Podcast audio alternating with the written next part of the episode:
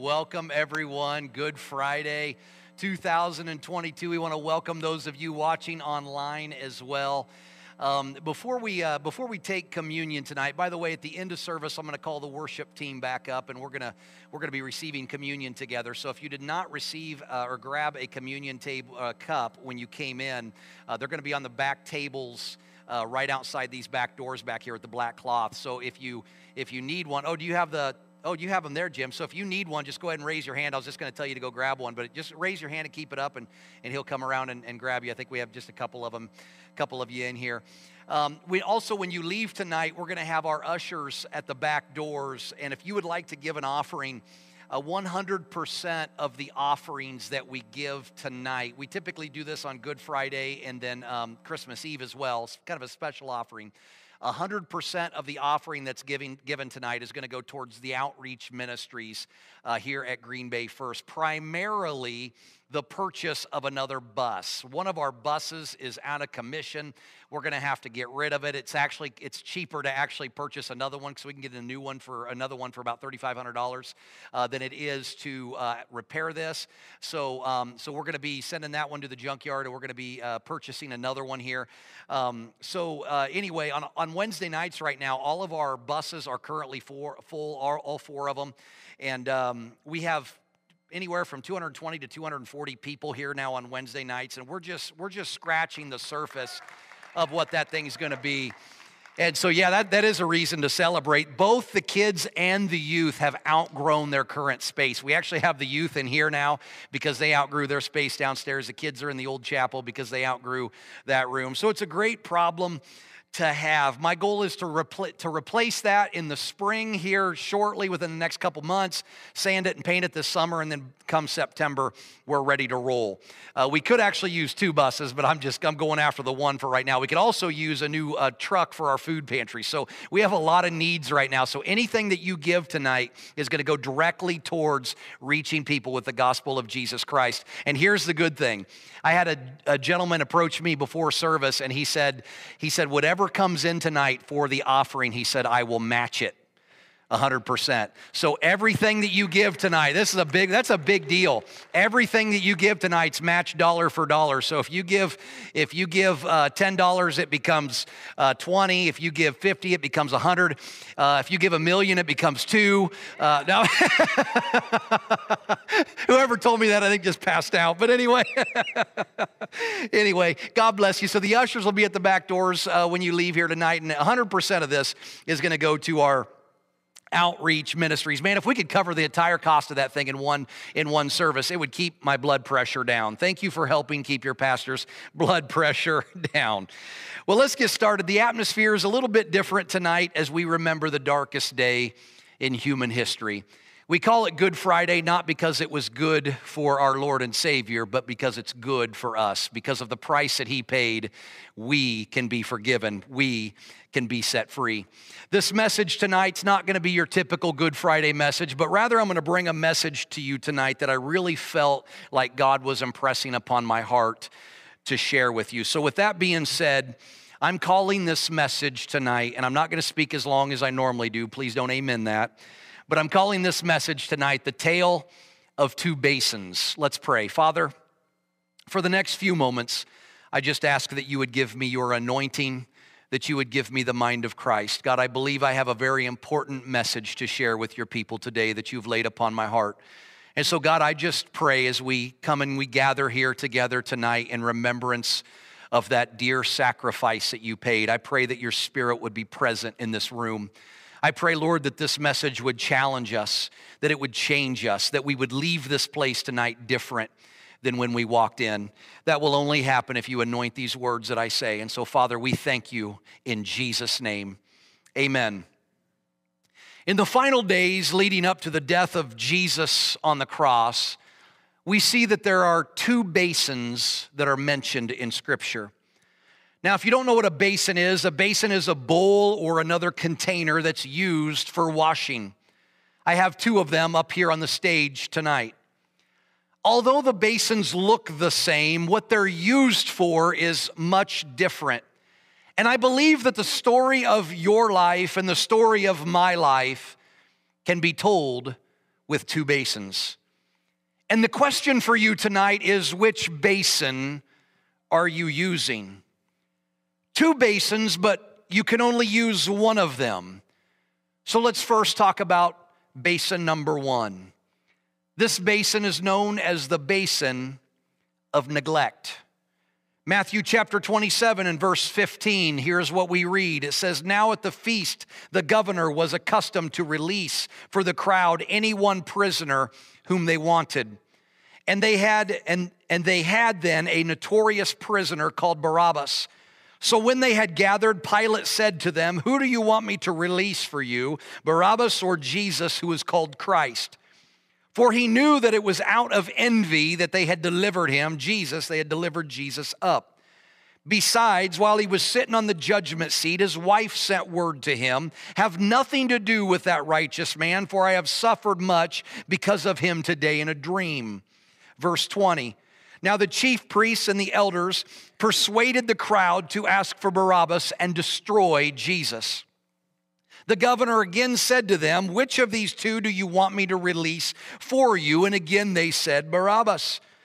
Pilate said to them, Then what shall I do with Jesus who is called Christ? They all said, Let him be crucified. And he said, Why? What evil has he done? But they shouted all the more, Let him be crucified. So when Pilate saw that he was gaining nothing, but rather that a riot was beginning, he took water and he washed his hands before the crowd, saying, I am innocent of this man's blood. See to it yourselves. And the people answered, His blood be on us and our children. Then he released for them Barabbas, and having scourged Jesus, he delivered him to be crucified. Now, I want to set the scene and give you a little background on what happened up to this point, which we just read. After Jesus is arrested initially, he is brought before the religious council, the Sanhedrin, which is the Jewish ruling council.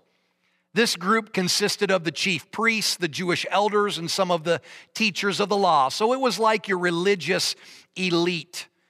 Now, Jesus, this is the, these are the people that Jesus is at, he was constantly at odds with.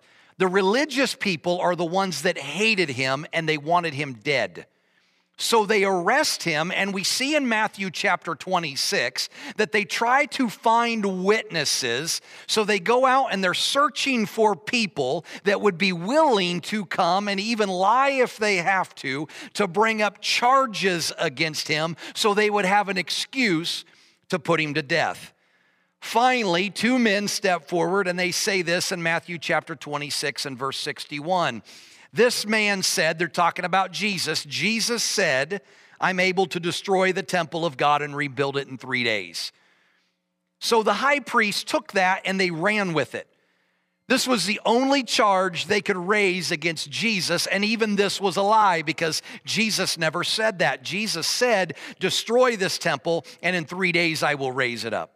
So they twisted his words, but again, they were looking for anything they could find to get rid of him.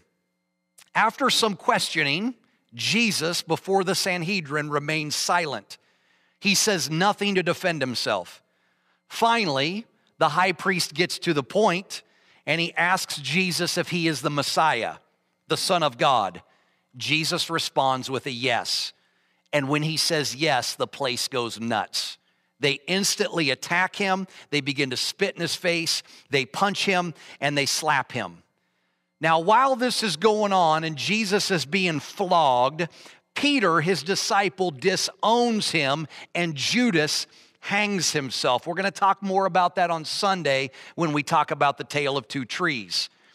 Now, the religious leaders, even though they wanted him dead, they didn't have the authority under Rome to kill him.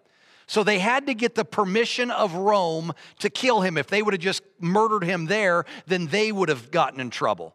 And so to do that, to, to, to get the death sentence for Jesus, they had to get permission from Rome. And so he is taken to Pilate who was the Roman governor of Judea. In order for the Roman government to convict Jesus, they had to have charges against him that directly violated Roman authority. No way would Rome ever sentence someone to die just based on the fact they claimed to be the Son of God. They could care less about that. So the charges that the religious leaders brought against Jesus were number one, starting a riot, number two, forbidding people to pay their taxes, and number three, his claim to be king. After everything is said and done, Pilate questions him. He finds no reason to kill Jesus. So, because the crowd is starting to get restless, he decides to send him to his higher up, the king of Judah, which is Herod. Herod questions Jesus at length. Jesus says nothing. However, wanting to avoid political liability because this mob is forming, Herod washes his hands of it and sends Jesus back to Pilate. This would be the last trial that Jesus would face before he went to the cross. And we just read the details of this trial a moment ago in Matthew chapter 27. So he's standing before Pilate a second time. Pilate feels like he is innocent. And so, in a final effort to set Jesus free, Pilate comes up with a plan. And he offers the prisoner Barabbas to be crucified which was a ruthless criminal that probably caused pain and suffering to many that were in this crowd. He, he offered for him to be crucified and Jesus to be released, but that backfires. The crowds instead call for Barabbas, this guy that has harmed them, probably did physical harm to their families. They call for him to be released and Jesus to be crucified. That's how much they hated Jesus. This is when we see the first basin chapter 27, Matthew, and verse 24 again. So when Pilate saw that he was gaining nothing, but rather that a riot was beginning, he took water and washed his hands before the crowd, saying, I am innocent of this man's blood. See to it yourselves. Pilate had a responsibility to release a man that was innocent. There was a need in front of him, and he ignores the need. He walks over to the basin of neglect and he washes his hands of the injustice that was right in front of him. So basically, he ignores the need and he walks away. The second basin we see leading up to the death of Jesus on the cross is seen just before this in John chapter 13. Here's what John chapter 13 uh, and verse 1 says now, before the feast of Passover, when Jesus knew that his hour had come to depart out of this world to the Father, having loved his own who were in the world, he loved them to the end. During supper, when the devil had already put into the heart of Judas Iscariot, Simon's son, to betray him, Jesus, knowing that the Father had given all things into his hands and that he had come from God and was going back to God, rose from supper. He laid aside his outer garments and taking a towel, tied it around his waist. Verse 5 Then he poured water into a basin and he began to wash the disciples' feet and to wipe them with the towel that was wrapped around him. He came to Simon Peter, who said to him, Lord, do you wash my feet? Jesus answered him, What I am doing, what I am doing, you do not understand now, but afterward you will understand. Peter said to him, You will never wash my feet. Jesus answered him, If I do not wash you, you have no share with me. Simon Peter said to him, Lord, not my feet only, but also my hands and my head. Okay, let's break this down.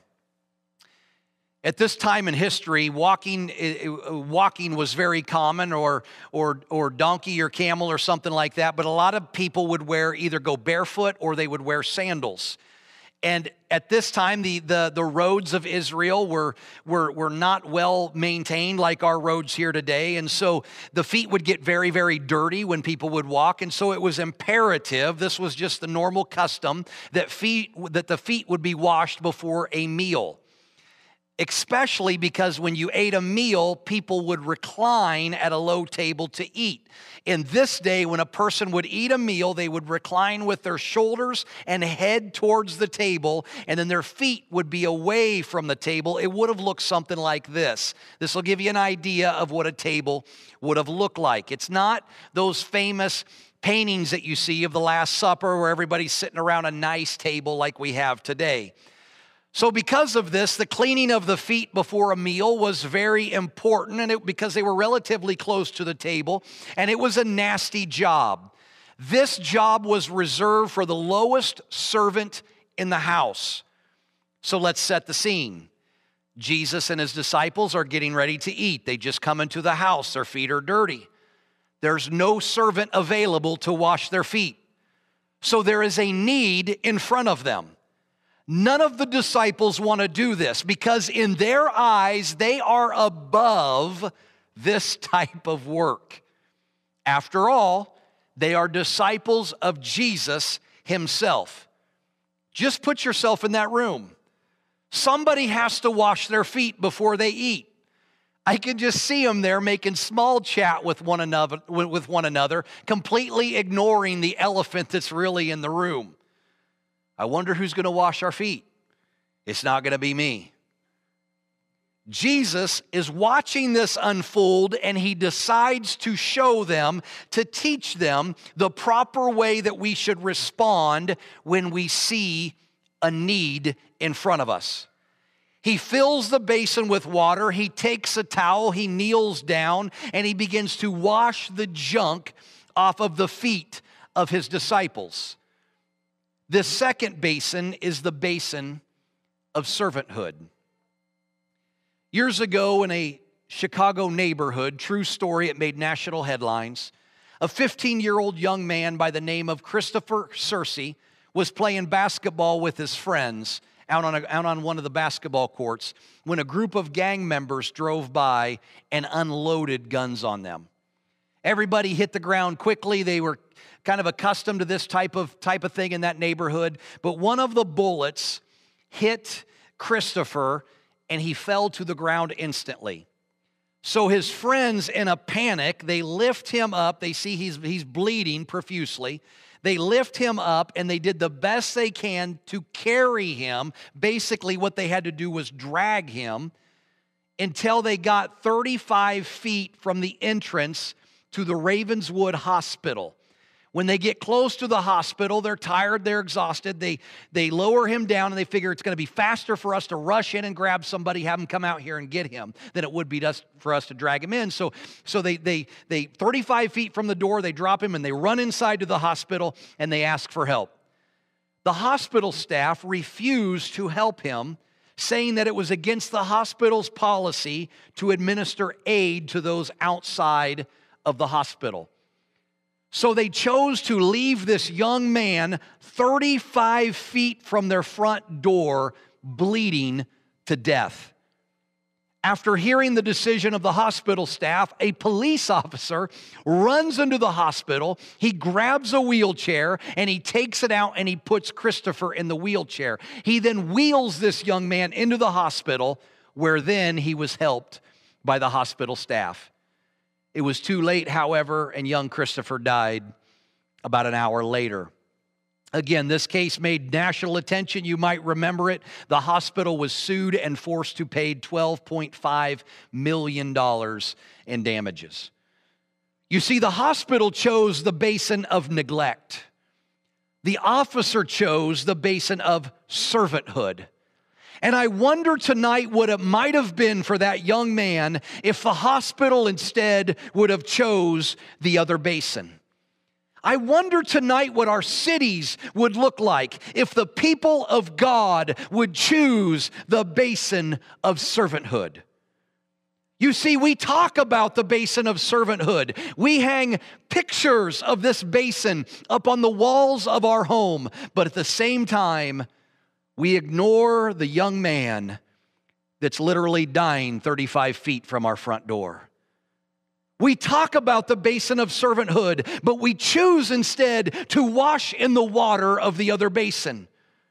We wash our hands in the basin of neglect and we say, I sure hope someone comes along and helps him.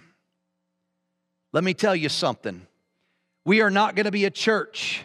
We are not going to be a people that washes our hands in the basin of neglect. We are going to be a church that picks up the basin of servanthood. We are going to be a church that picks up the basin of servanthood, and we are going to get our hands dirty serving the people of our community. We are not going to just sit back in our comfort, comfortable pews and just talk about it while people are literally spiritually dying 35 feet from our front door. We are going to be a church that sees the need and responds with action. Jesus himself came to this earth not to be served, but to serve and give his life as a ransom for many. And that's why we're here on a Good Friday, because Jesus picked up the basin of servanthood and he carried it right to the cross. I'm going to invite our worship team to come back up at this time. So I want to ask you as they're preparing, which basin have you been carrying?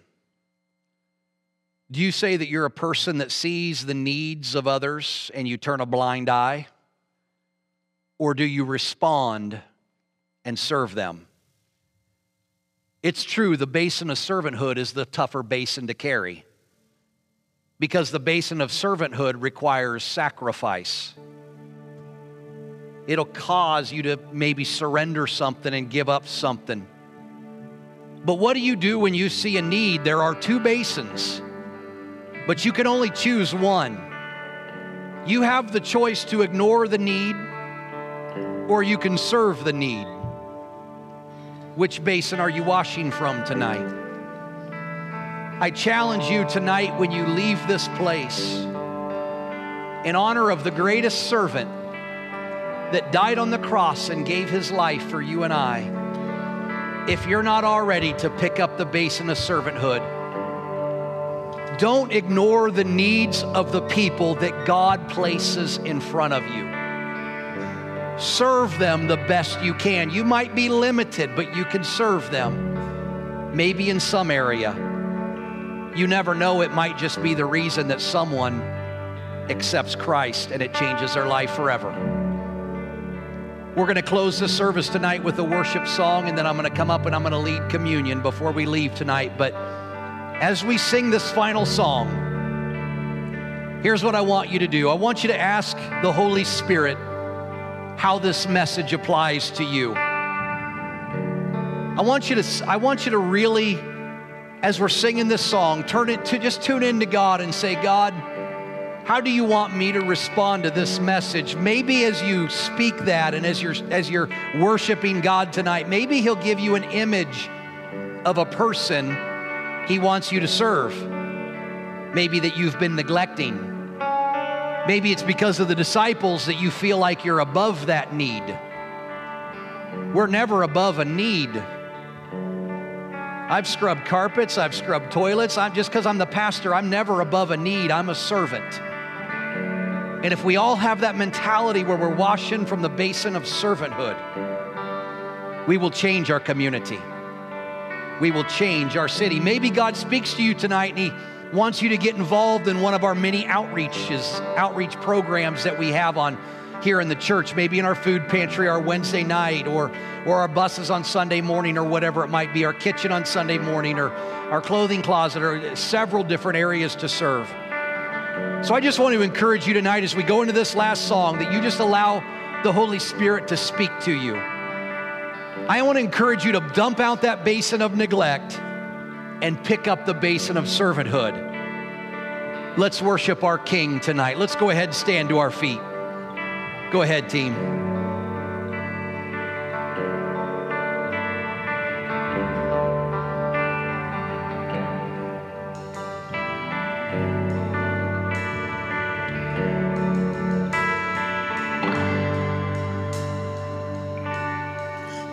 Blessed assurance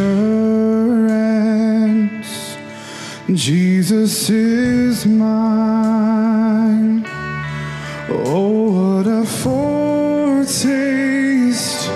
of glory divine, heir of salvation, purchase of God, born of His Spirit washed in his blood.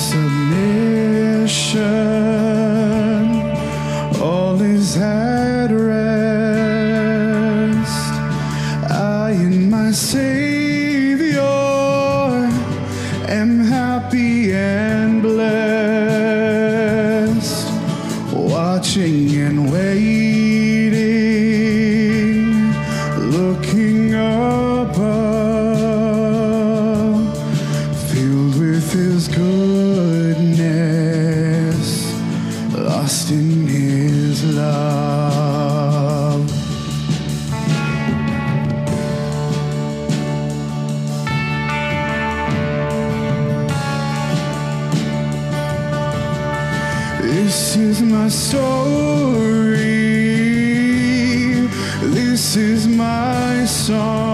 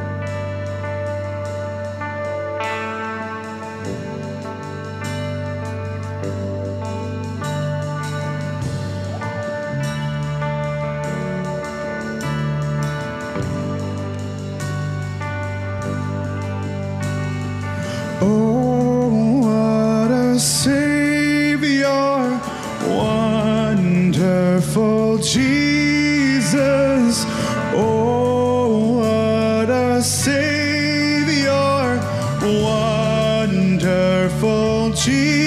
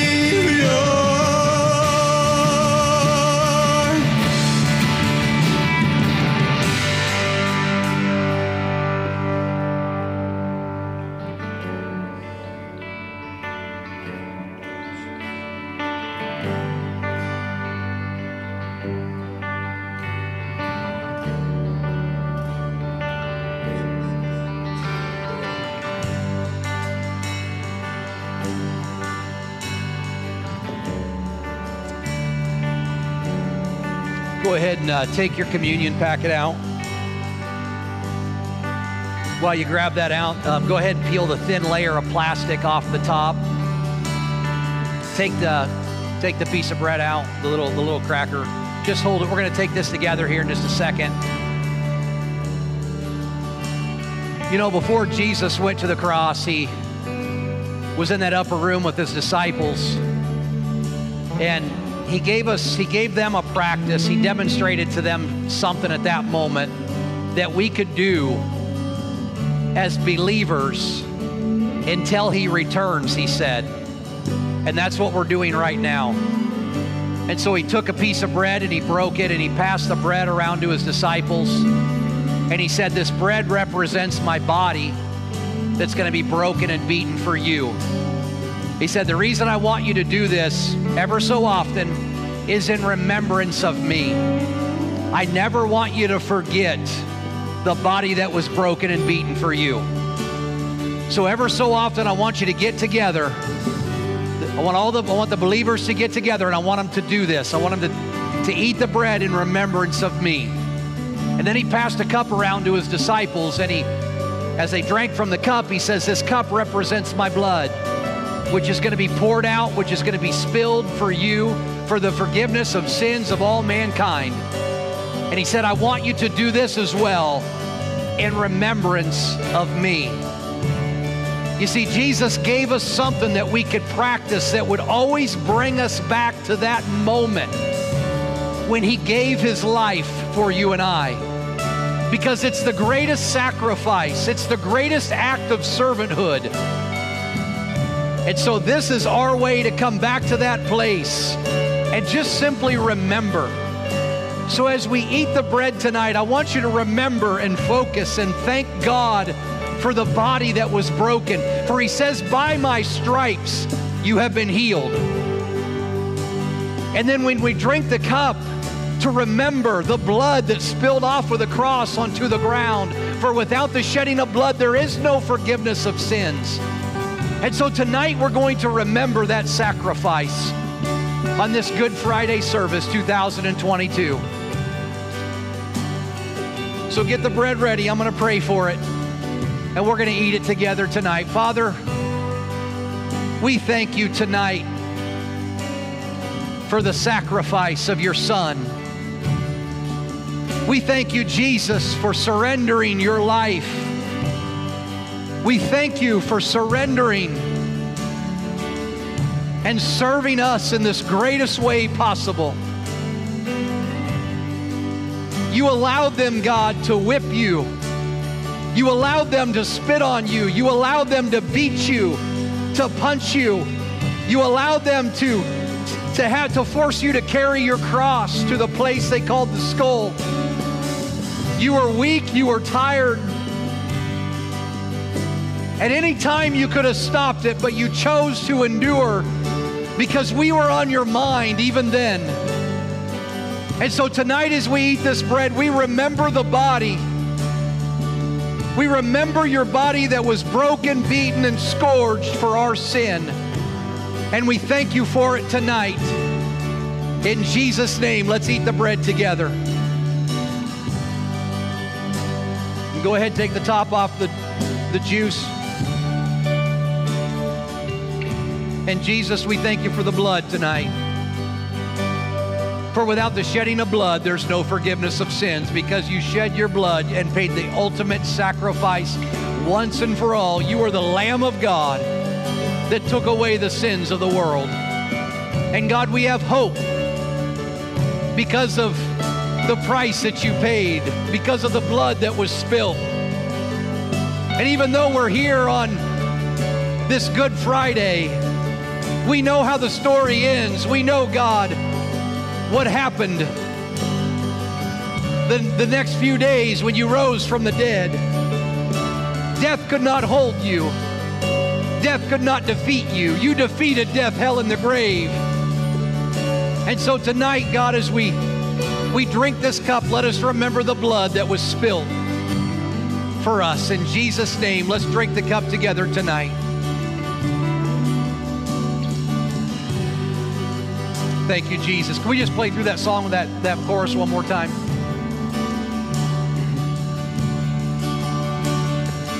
Oh, what a Savior, wonderful Jesus.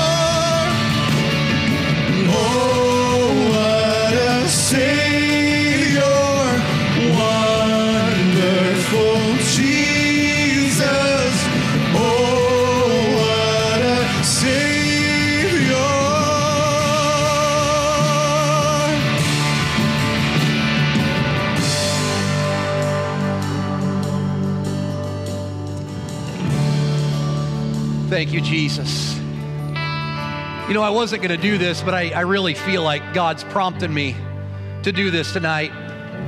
Could you just for a moment just close your eyes?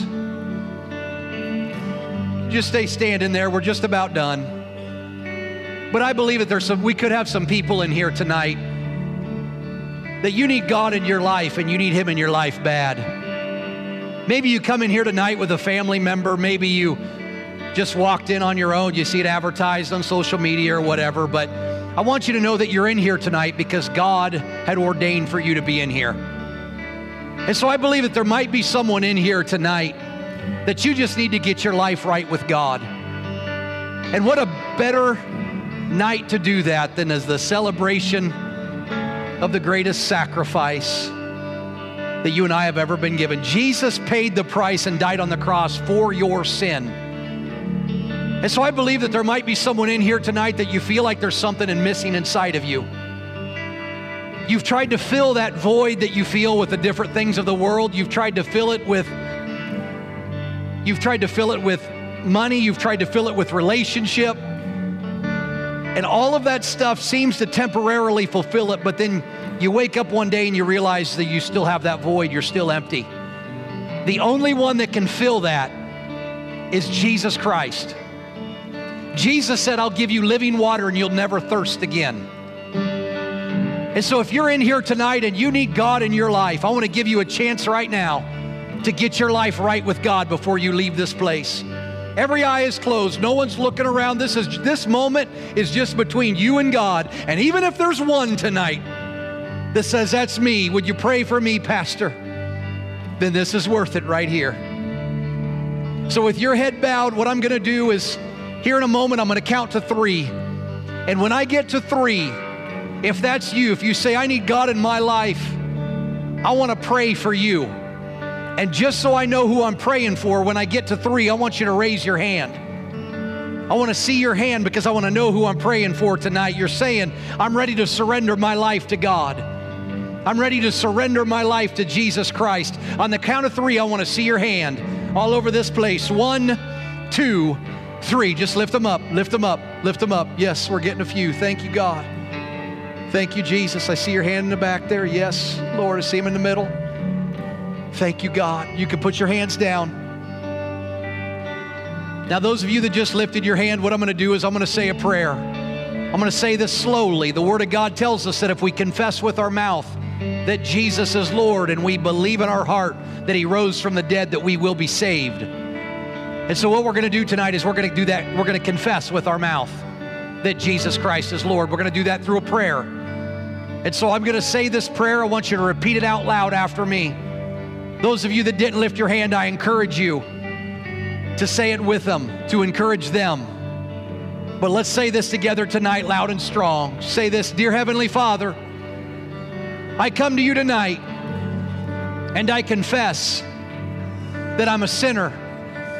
I have sinned against heaven, I've sinned against you. And so tonight, Jesus, I surrender my life to you. Tonight, with my mouth, I claim, I profess that Jesus Christ is my Lord and my God and my Savior. Tonight, Jesus, I receive you as my Lord and I surrender to you. Thank you, Jesus, for dying for me. Thank you, Jesus, for setting me free. In Jesus' name. And everybody said,